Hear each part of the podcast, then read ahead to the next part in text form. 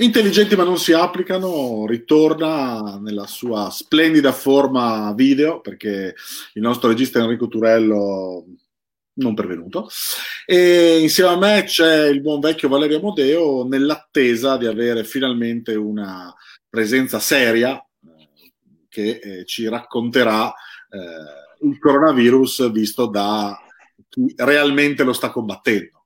Tanto Valerio, tu stai bene? Sì, Sei... bene, bene. Te la cavi? Se... Ma guarda, ti devo dire la verità, oggi mi sento veramente alla grande perché ho fatto davvero maschio alfa, ho cambiato da solo la batteria della macchina, ma resto umile, quindi non... Sono soddisfatto. Però... Sono mi sento un vero... Ho cambiato la batteria della Vespa, quindi vedi, viviamo a, a lontano dalle stesse situazioni che ci, che ci. Vabbè, dai, insomma. Tra, tra, l'altro è facile come dicono, cioè ho scoperto che ci sono modelli di macchine che insomma hanno la batteria nascosta, la mia ce l'ha lì bella davanti piazzata, quindi è bastato con una pinza fare il... Una volta mio padre mi ha detto vieni dammi una mano con i cavi per riattivare la macchina. Io ho fatto lo, lo splendido, ho detto, ma sì, dai papà, arrivo, figurati, che cosa ci vuole? La sua batteria non era da nessuna parte e quindi abbiamo dovuto chiamare un meccanico facendo una, una, una figura becera. E, e niente, invece, per... dimmi. No, no, vai, vai.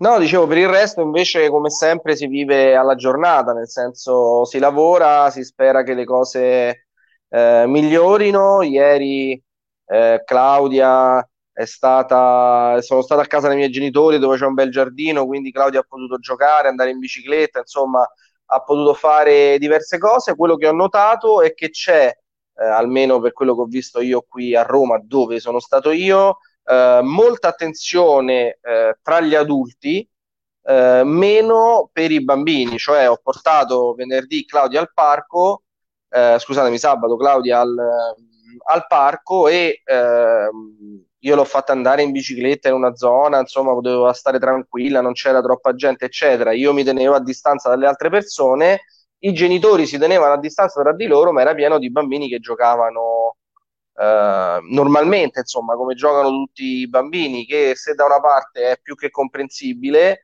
eh, dall'altra non so se sia la cosa più, più corretta e più giusta da fare, ma insomma, eh, io sono totalmente ignorante. Io, però, ad esempio, come ho detto a Claudia, vai in bicicletta, corri, fai quello che ti pare, ma non è ancora il momento di mettersi a giocare, perlomeno con bambini, eh, diciamo, eh, che non si conoscono, ma non per una questione non li conosco, non ci puoi giocare, ma perché non so il vissuto di questi bambini, dove sono stati, che hanno fatto, eccetera, eccetera. Diciamo, cosa un po' diversa se eh, il cuginetto, la cosa, insomma, almeno questa è, no, è la mia idea.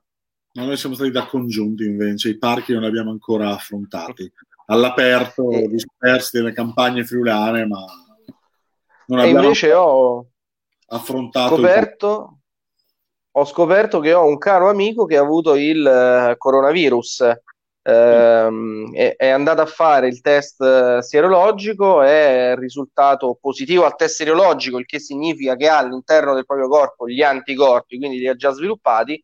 Per averli sviluppati significa che ha avuto la, la malattia e lui ci ha detto guardate io poi a dicembre lui vive in Galles a dicembre ho avuto una, eh, l'ha definito ovviamente una forza influenza, nel senso ha avuto febbre alta e ehm, eh, una forte tosse che mi è durata quasi una settimana e insomma pare che in quella settimana non era una semplice influenza ma lui abbia avuto il coronavirus.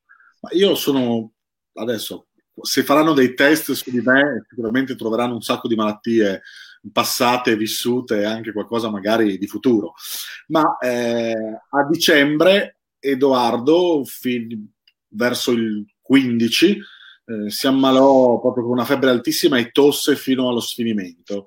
Dopo l'ho preso io e mi feci 15 giorni da cadavere tossendo fino allo sfinimento a letto e in automatico buona parte della mia famiglia, perché poi la viene la nonna, viene il nonno, tac, vengono sono un sacco di parenti visto che era sotto Natale, porta il regalo, fai quasi sono tutti ammalati.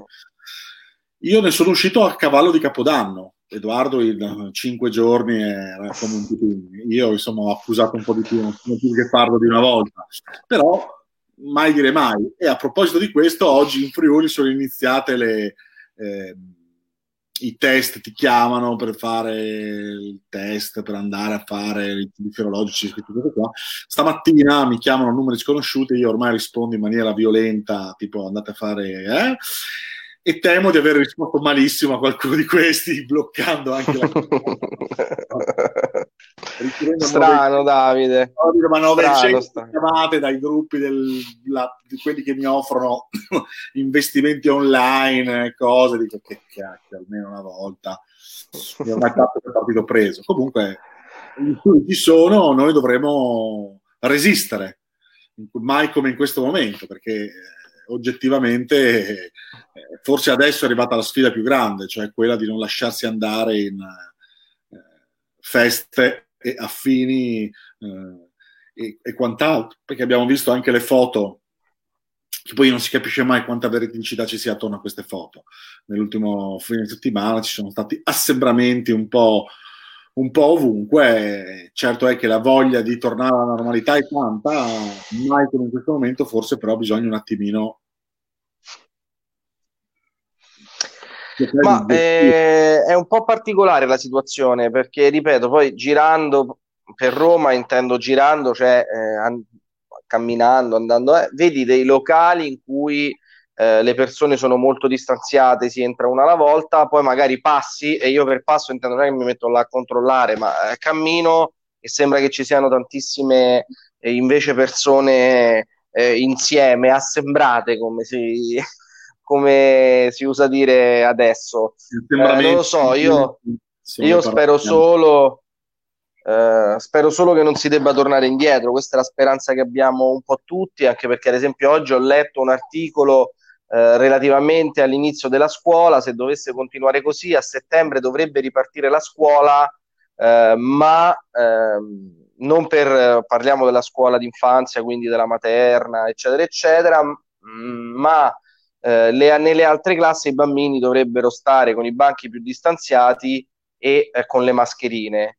Um, e ad esempio non penso tanto ai bambini delle medie, ma penso a bambini ad esempio di uh, prima elementare o seconda elementare che da poco, diciamo così, sono entrati all'interno del mondo della scuola vero e proprio, eh, soprattutto quelli ad esempio di prima elementare che vengono dall'asilo dove sta in piedi giochi, le costruzioni, i disegni, eh, che devono quindi essere scolarizzati e che non sono quindi abituati a stare tanto tempo seduti, fermi, eccetera, di passare il primo giorno che devi stare con la mascherina e fermo seduto al tuo banco, distanziato, eccetera, insomma, è abbastanza oh, traumatico, sarà... diciamo. Poi si fa tutto anche perché loro adesso, bambini di 5-6 anni, hanno capito bene la situazione, sanno come funziona il tutto, però insomma, diventa, se ripenso alle mie elementari eh, penso a come deve iniziare quest'anno scolastico, non è sarà assolutamente una cosa. Sarà impegnativo anche capire il modo eh, della, e la gestione del tutto. Ma anche per le maestre, perché sì, gestire ma... comunque tanti bambini e dover stare, tra l'altro, perché poi mettiamoci pure questa adesso. Eh, Parliamoci immag... nel, nel, merito, scusami, io sai che sono, non sì. uso i termini. Poi pensiamo all'asilo. Un bambino si caga addosso, come lo pulisci? Chi i guanti? Allora, hanno detto che in realtà per la scuola dell'infanzia sarà un po' differente. No, per le scuole dell'infanzia sarà un po' differente. L'articolo parlava di elementari e medie inferiori, e, ma più che altro penso anche per una maestra al primo approccio con una prima elementare mh, dover gestire una situazione in cui deve fare la massima attenzione, eccetera, anche perché capiamoci subito per come vanno la scuola in Italia e come si comportano i genitori, qualora dovesse succedere che tuo figlio va a scuola e poi in un'altra classe per un qualche motivo o nella tua stessa classe esce fuori che c'è un bambino contagiato, è quello lì che viene crocifissa la maestra perché eh, non l'ha, alza- l'ha, fatto alzare, la, la, era un giorno dispari e dovevano fare la pipì quelli con i giorni pari, eh, bla bla bla. Quindi insomma, poi si, si rischia sempre di degenerare. Però prima di entrare nella parte seria e parlare di coronavirus, io devo parlare di una cosa successa qui a Roma che è diventata un po' virale, soprattutto nell'ambiente romano. Non so eh, se tu ne sei a conoscenza, ma di un ex rapper di 23 anni, Matto Scocciato, che ha fatto il famoso video a Fratelli, come andiamo Fratelli? A posto Fratelli? Ok, sì. praticamente per chi non lo sapesse, questo tizio pare sia famoso per questi video un po' truci beceri sui social dove litiga tra l'altro con altri personaggi a mio modo di vedere discutibili. Insomma, questo tizio ha fatto un video in cui andava in giro in macchina per la periferia romana mentre si, si riprendeva che andava a 110 all'ora e si vantava pure, diceva 110 in terza, tutto a posto fratelli, come va fratelli, mo te faccio vedere io come sei guida fratelli, vada vedi fratelli, insomma la situazione è che c'è il semaforo rosso e lui fa, vedi fratelli c'è il semaforo rosso, non c'è problema, prende, devia e fa un'inversione a un contromano prendendo il muretto. E poi ma tutto a posto, ho spaccato tutto, fratelli, fratelli, ho spaccato tutto, non c'è problema, fratelli, insomma, come si conclude questa cosa? Di lui che fa tutto il 4, in cui ha fatto altri video, in cui faceva il 4, dice andavo fratelli, ah, io perché ho guidato fratelli, eh, insomma, se lo so bevuto, come si suol dire a Roma, ossia, avendo fatto il video, la municipale lo ha eh, riconosciuto, lo ha fermato, gli ha sequestrato il mezzo e ritirato la patente. Primo perché aveva fatto una serie incredibile di infrazioni, vedi andare 110 in eh, città, vedi fare un'inversione a U di freno a mano, vedi andare addosso a un muretto e poi per dare anche un segnale per paura che qualcuno potesse emulare Bella Fratelli o potesse emulare. Eh, io invece ho preso spunto da questo per disturbare diversi miei amici mandandogli video in cui lo, lo imitavo. Ah, meno male che non mi è arrivato. Se vuoi te li mando tutti. L'ultimo no, fantastico sono io, sono io che vado in macchina e faccio bella fratelli, terza marcia fratelli, 41 all'ora fratelli, tutto a posto no, fratelli. Tendenzialmente ne farei volentieri a meno. Se posso, peccato, eh. peccato. Senti in, io guarderò cosa vuoi, tanto sai benissimo che quando arrivano dei video come dei messaggi vocali, io vi ignoro amichevolmente. Infatti, quando voi sì. tirate nei vari gruppi di cui facciamo parte attraverso messaggi vocali, io non ho la benché minima idea di cosa voi vi stiate raccontando o uh, dicendo. Intanto il nostro ospite mi ha detto che si sta per collegare, arriva direttamente dal lavoro, tra le altre da Pordenone a Udine, quindi vi ho detto di fare le cose anche relativamente con calma insomma, lui lavora seriamente, non come noi che facciamo... Mica come noi. Esatto. Eh, diciamo di fare i giornalisti, facciamo le comunicazioni, facciamo queste cose qua, quindi insomma, in fondo parliamo di coronavirus senza averne minimamente la cognizione di causa, se non quella di essere laureati alla, all'Università della Strada in medicina. eh, insomma, mica, mica... No, guarda, tra l'altro, tra l'altro io mi sto mangiando le mani, come si suol dire, per non rispondere, ma ne, ne sento veramente di, di, tutti i colori e sono eh, veramente stanco eh, perché la gente, le persone in generale, eh, ormai hanno questa fantastica abitudine di eh, parlare a sproposito. Eh, cioè, dove per sproposito intento senza aspetta, aspetta che lo buttiamo dentro. Sapere di cosa parla. Questa tua riflessione. Sergio, come Ciao. stai? Stai bene? Intanto Tutto grazie bene. della presenza. Ciao Sergio. Ciao Valerio. Purtroppo Possiamo eh, entrare e aprire.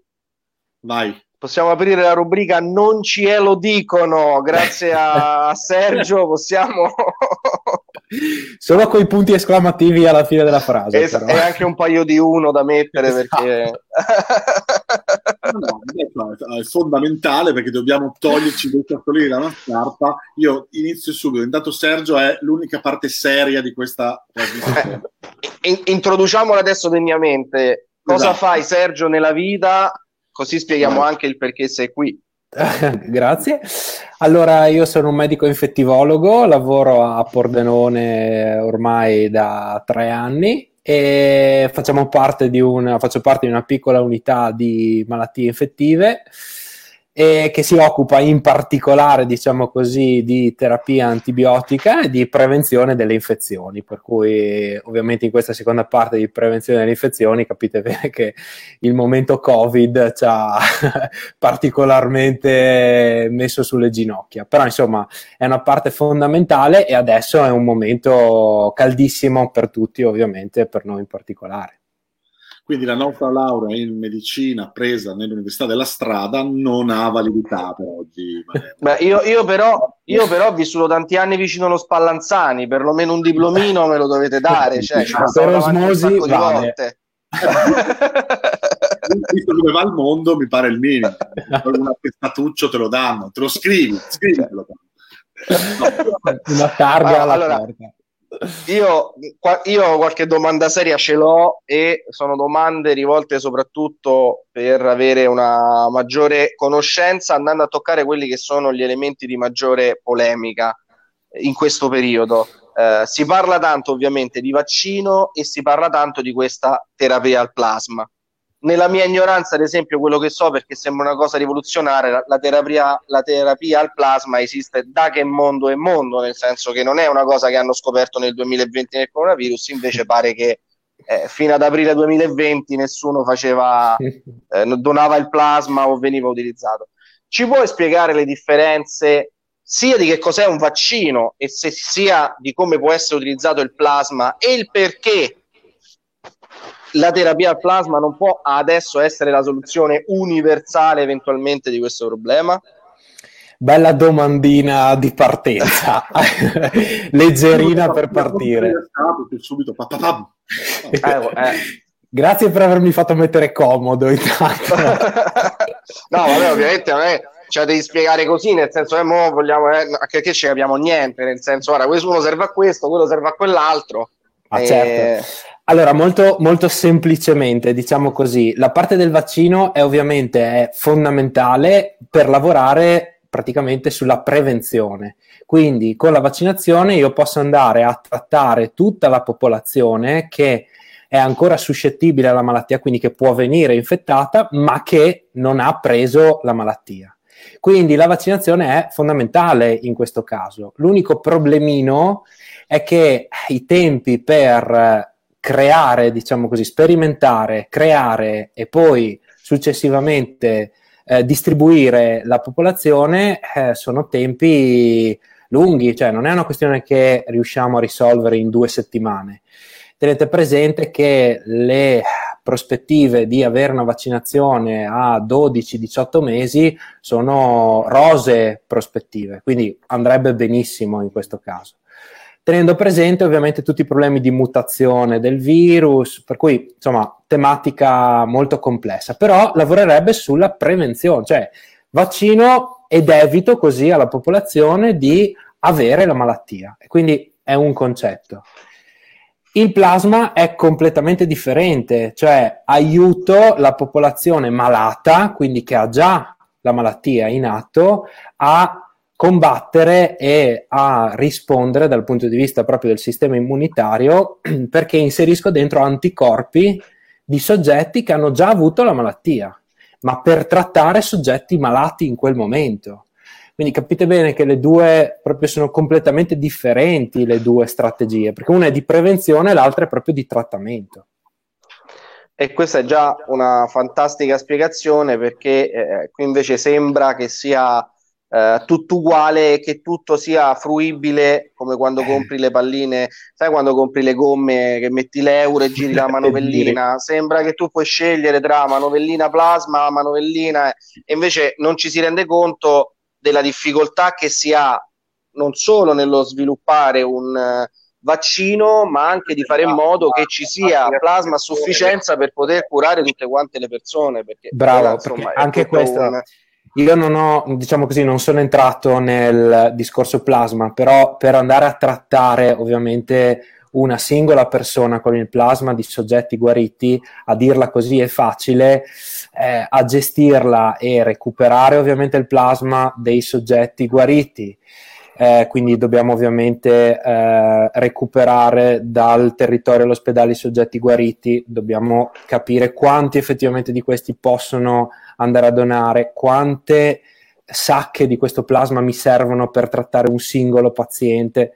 Molto complessa anche la parte plasma, con tanti punti di domanda perché ancora adesso non abbiamo la certezza che gli anticorpi siano realmente efficaci. Per cui ci sono degli studi molto interessanti al momento, però siamo ancora in una fase grigia. Probabilmente lo sono questi anticorpi protettivi, ma ancora da, da valutare bene. Ecco.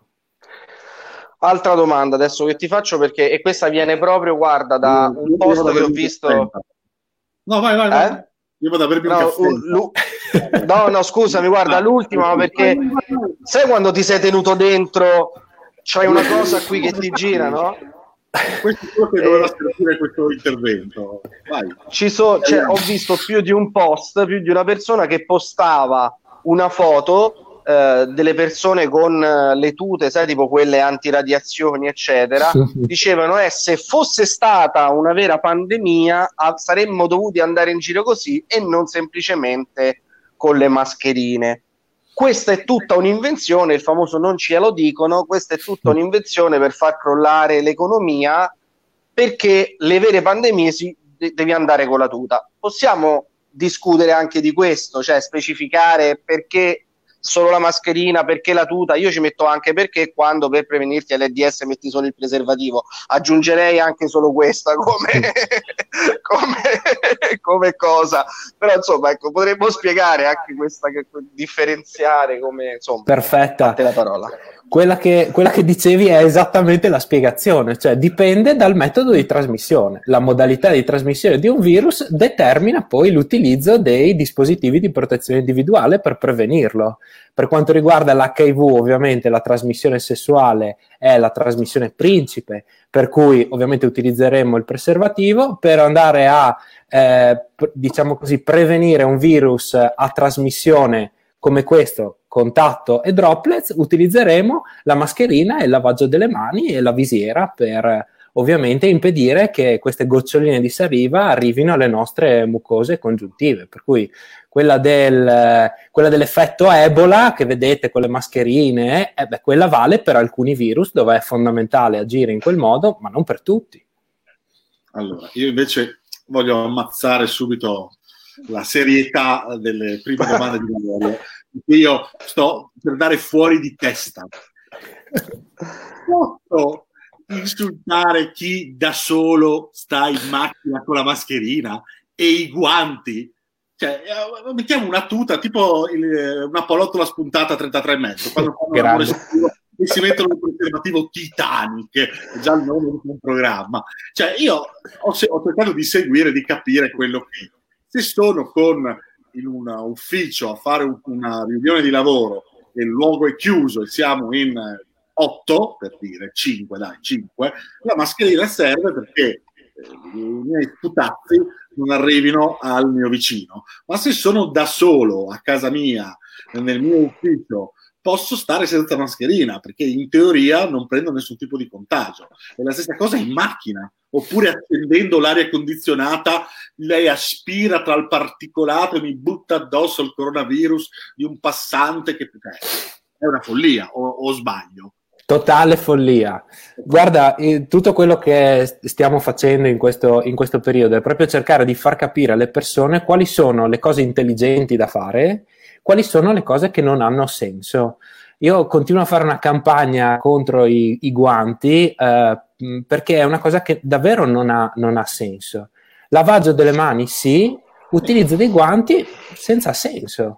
Perché è senza senso l'utilizzo dei guanti? Così. Perché se io ho delle, cioè, le secrezioni del virus che mi finiscono sulla mano o sul guanto, poi il problema non è che il virus penetra la cute, cioè non è il problema che il virus mi finisca sulla mano, ma che la mano io me la appoggio perché mi gratto gli occhi, mi tocco il naso, la bocca, perché ovviamente metto le secrezioni del virus a livello della mano e a livello della mano le, le, le, le metto a contatto con le mucose. Questo è quello che noi dobbiamo evitare. Quindi I guanti non è che me lo impediscono, è il lavaggio delle mani che lo impedisce. Il guanto semplicemente colonizzerò col virus il guanto e poi il guanto, col guanto mi tocco gli occhi e lì trasmetto. Quindi non ha senso. Se ho le, ma- se ho le mani pulite, posso scaccolarmi? Sì, se dopo te le igienizzi. Facile. Un'altra cosa, decido di andare a passeggio in mezzo ai boschi del Friuli Venezia Giulia posso, o della Maremma romana, la giù a Valerio, la, via dicendo, posso passeggiare senza... Maremma romana. Vabbè, ho capito, dove là, non avevo bisogno di allungarmi, la, la ciotteria, cosa vogliamo dire? Dai, la, Valerio svenuta. Posso stare da solo a Villa Borghese senza avere una mascherina o devo stare io, il mio cane e il nulla, però con la mascherina, perché non si sa mai che gli passi Bruno coronavirus. Cioè, dal punto di vista scientifico, la mascherina serve nel momento in cui non si riescono a mantenere le distanze sociali. Esatto. Quindi, se io ti, ti, vedo e sto a tre metri di distanza da te, a due metri di distanza di te, la mascherina non serve. La mascherina viene utilizzata in tutti quei momenti dove io non posso garantire il distanziamento sociale. Quindi l'esempio che facevi prima dell'ufficio è perfetto. Io non posso essere sicuro che in ufficio, durante la riunione di lavoro, che siamo in cinque attorno a un tavolo, tengo il distanziamento sociale, tutti usano correttamente la mascherina. Se vai a passeggiare nel bosco da solo col cane, non ha senso la mascherina. Che poi la, la, distanza di tre metri è quella media di due parenti friulani, cioè comunque sia, non è che voi vi avvicinate di più, quindi insomma... È quella normale. È un, proble- è, è un problema che vi, vi, vi, tocca poco. Esatto, ieri ho visto, per pare sulla tua battuta, ho visto una signora che non vedevo da una vita e inconsapevolmente le ho dato la mano. Pensavo che averla dato un destro in faccia forse le avrebbe fatto meno male. Io, signora, ho capito, beh, cioè, adesso me l'ero igienizzata, non è che sono, cioè, ho capito, va bene tutto, però eh, compatibilmente con, ma il panico. Come quando vado, vai in un ufficio e fai un... Vai... panico, vuota, Quindi, alto. To- Salti la fila quel... però così.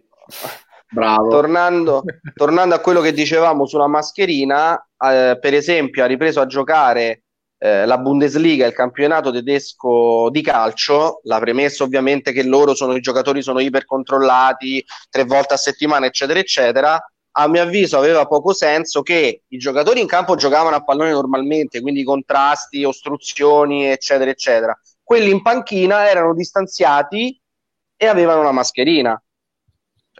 Non ha senso, cioè o non possono giocare o se sono controllati e possono giocare e che hanno la mascherina o meno, tanto poi giocheranno, cioè entrano in campo. Cioè, se... Il concetto cardine è accettare che in fase 2 rischio zero, rischio zero non ci possa essere. Noi dobbiamo introdurre questo concetto perché altrimenti se noi ci aspettiamo che le attività che vogliamo far riprendere riprendano a rischio zero, che va dal calcio all'ufficio, al luogo di lavoro, all'ospedale, se noi ci aspettiamo rischio zero, il sistema viene completamente bloccato perché rischio zero non lo potremo avere mai. Quindi il concetto è che in fase 2 i casi siano così pochi e poco probabili che ci garantiscano la possibilità di una ripartenza. La Bundesliga fa così come tipo di concetto. Non è che garantisco zero, però contatto, tracciamento, faccio i controlli continui, è un modo per dire c'è la possibilità che ci siano dei casi, ma in realtà faccio ripartire il sistema. Questo è un concetto. Ma invece una, un, l'altro argomento che è un po' nella quotidianità di chi come noi fa i giornalisti è il mondo della scuola. Tu come, nel senso, io potrei capire magari adesso la riapertura di, delle superiori dove hai un minimo di coscienza e eh, con un certo tipo di controllo la cosa può essere gestita, ma una scuola elementare, un asilo dove, eh, come dicevamo prima, il bambino all'asilo si fa la addosso, la cacca addosso, la maestra come lo gestisce, visto che in teoria non lo può toccare se non con i guanti, loro a maggior ragione. È grossissimo problema. Tu, Davide, conosci bene mia moglie, per cui sai bene che la tematica scuola la tematica scuola è decisamente complessa e, e, dividi già bene le due categorie, cioè la scuola probabilmente il, il, rischio per le superiori è molto diverso rispetto alla scuola dell'infanzia, questo, e questo è chiaro. E, ehm, non ti so dare realmente una risposta, ci sono alcuni lavori, per esempio, ce n'è uno uscito su su una rivista importante questa, questa settimana che dice che probabilmente i bambini hanno meno probabilità di infettarsi, questo lo sapevamo già, ma perché in realtà hanno recettori a livello del naso molto minori rispetto all'adulto. Questi recettori sono i recettori che legano il coronavirus. Quindi è probabile che i bimbi non solo abbiano meno clinica e ci siano meno casi, che questo è accertato, ma che probabilmente siano meno probabilmente dei portatori asintomatici. Questo riscriverebbe tante cose sul discorso scuola, cioè dove, ripeto, anche lì il rischio zero non l'avremo mai, dovremmo abituarci all'idea del fatto che gli insegnanti possono essere una categoria ad alto rischio in questo caso e quindi garantire magari retribuzione ed oneri eh, direttamente proporzionali al rischio. Cioè, questo è perché altrimenti la scuola dell'infanzia è una scuola che se andiamo a ricercare il rischio zero rischia di morire. Esatto, o di partire chissà quando. O di partire chissà quando. Eh, partire, e poi si fa la riflessione successiva, cioè eh, chiedere che la scuola dell'infanzia riapra adesso, con l'inizio dell'estate, secondo me è un po' una forzatura, quando comunque eh, la scuola va a finire. Aspettare un attimo, è chiaro che lo Stato dovrebbe intervenire per garantire al genitore di poter eh, andare a lavorare in tranquillità, ma c'è anche il rischio di confondere la scuola dell'infanzia come un metto il bambino lì, lo lascio là, come stanno intendendo molti, e io vado a farmi gli affari miei. Nella scuola dell'infanzia ci sono professionisti che lavorano. Eh, scusa, eh, se lo devo tenere io il bambino e a qualcuno lo devo pur lasciare, eh, Davide, cioè non è che posso stare sempre con i miei figli. Eh, eh, però, però molti la intendono così e questo secondo me è una riflessione ulteriore. Cioè, chiaro che non è facile, non è che poi adesso abbiamo la soluzione finale, però sono tutte delle riflessioni che vanno fatte anche in ottica. La, la, grande speranza, onestamente, è che questo periodo estivo venga sfruttato per ripensare a una scuola diversa. No? Cioè, io spero adesso che eh, quest'estate sia un'estate dove la scuola, ripeto, in particolare quella dell'infanzia, debba essere un po' ripensata con delle manovre intelligenti, però, perché. Eh, nel momento in cui noi diamo delle indicazioni scientificamente solide, beh, su questo si deve basare poi la ripartenza ed è questa una cosa importante perché altrimenti ci troveremo con delle cose che non sono sostenibili, cioè il, la maestra che non tocca il bambino non è sostenibile. No. no. E io ri- ritorno, scusami, ritorno alle domande sì, che poi dobbiamo anche Bomba. lasciare che lui lavora seriamente. Ah, okay. vai, vai Valerio. Una, Vai, un'altra polemica che c'è in giro, eccetera, è sull'uso delle mascherine. Hai, spiegato benissimo prima il fatto quando, come utilizzarle e perché. Però c'è stata tutta quanta la polemica su mascherina chirurgica, FFP2, P3, eccetera. Nella mia ignoranza so solo che eh, hanno un diverso livello. Eh? 5G. Dimmi, F2, F3. sì, F3 affondato. Nella mia ignoranza so che eh, hanno un diverso grado di filtrazione, eh, quindi hanno maglie più o meno larghe che fermano quindi molecole o eh, comunque organismi più o meno grandi e che la mascherina chirurgica non è considerato DPI semplicemente perché ha un tipo di filtrazione minore rispetto alle altre. Ma è sufficiente? Risposta facilissima la mascherina chirurgica basta e avanza, nel senso che tutte le altre mascherine sono indicate per gli operatori sanitari che eseguono determinate manovre. Per cui se io ho un paziente che devo intubare o io ho un paziente in cui devo fare una broncoscopia, quindi manovre invasive, lì c'è la possibilità che i droplet di questo paziente, quindi quelle secrezioni che il mio paziente ha, possano aerosolizzare Nell'aerosolizzazione, quindi, è necessaria una mascherina che abbia delle maglie, come dicevi bene prima Valerio, delle maglie un pochino più strette per impedire proprio alle particelle, diciamo così, di questo virus che sono a quel punto lì aeree che possano sorpassare questa mascherina. Ma normalmente nella vita normale di tutti i giorni, dove ovviamente nessuno di noi intuba e fa broncoscopia al parco, il, il rischio a parte almeno. Per quanto? Mi hai dato un'idea, eh? Se dovessi fare una broncoscopia al parco, assicurati di avere la mascherina allora l'FFP2, altrimenti ti basta la mascherina chirurgica, perché ripeto, blocca le goccioline di saliva sia in uscita che in ingresso. Ok? Quindi tutte quelle cose che vedi su internet del blocca il 95%. Ti ipersemplifico, mascherina chirurgica per bloccare gli sputazzi di saliva in uscita e in entrata. Ok, l'ultima cosa, quindi non fa male perché la gente dice: Ah, ma io devo andare in giro con la mascherina. Fa male se ti sei mangiato la peperonata e non ti sei lavato i denti, che ci rutti dentro e te la risenti tutta. E lì fa male. fa male. Ma in altri casi no, in altri casi no. Ok, grazie mille. Per lasciarti libero, che so che ci sono cose più importanti che questa chiacchierata, volevo sapere un'ultima cosa. Fase 2 quindi questa, questo momento in cui tutti abbiamo bisogno di socialità, io metterei delle virgolettate perché io da solo sto benissimo, ma questo eh, è chiaro, bisogna cercare un attimino di usare l'intelligenza per non fare le scene che abbiamo visto anche a Udine, per esempio, di aggregazione a bere aperitivi come non ci fosse un domani, cioè nel senso lo si può fare con un minimo di senno, perché se no ripartiamo tutto da capo. Cioè, questo eh. so che è una la cosa più, più, banale da dire al mondo, però forse... Eh, ah, hai, hai, detto tutto, hai, detto tutto, bene, nel senso che il problema non è la socialità adesso nella ripartenza, perché se vedete i numeri di oggi, per esempio, della, della protezione civile, gli infetti circolanti a Udine sono zero. Quindi è importante sottolinearlo in questo momento.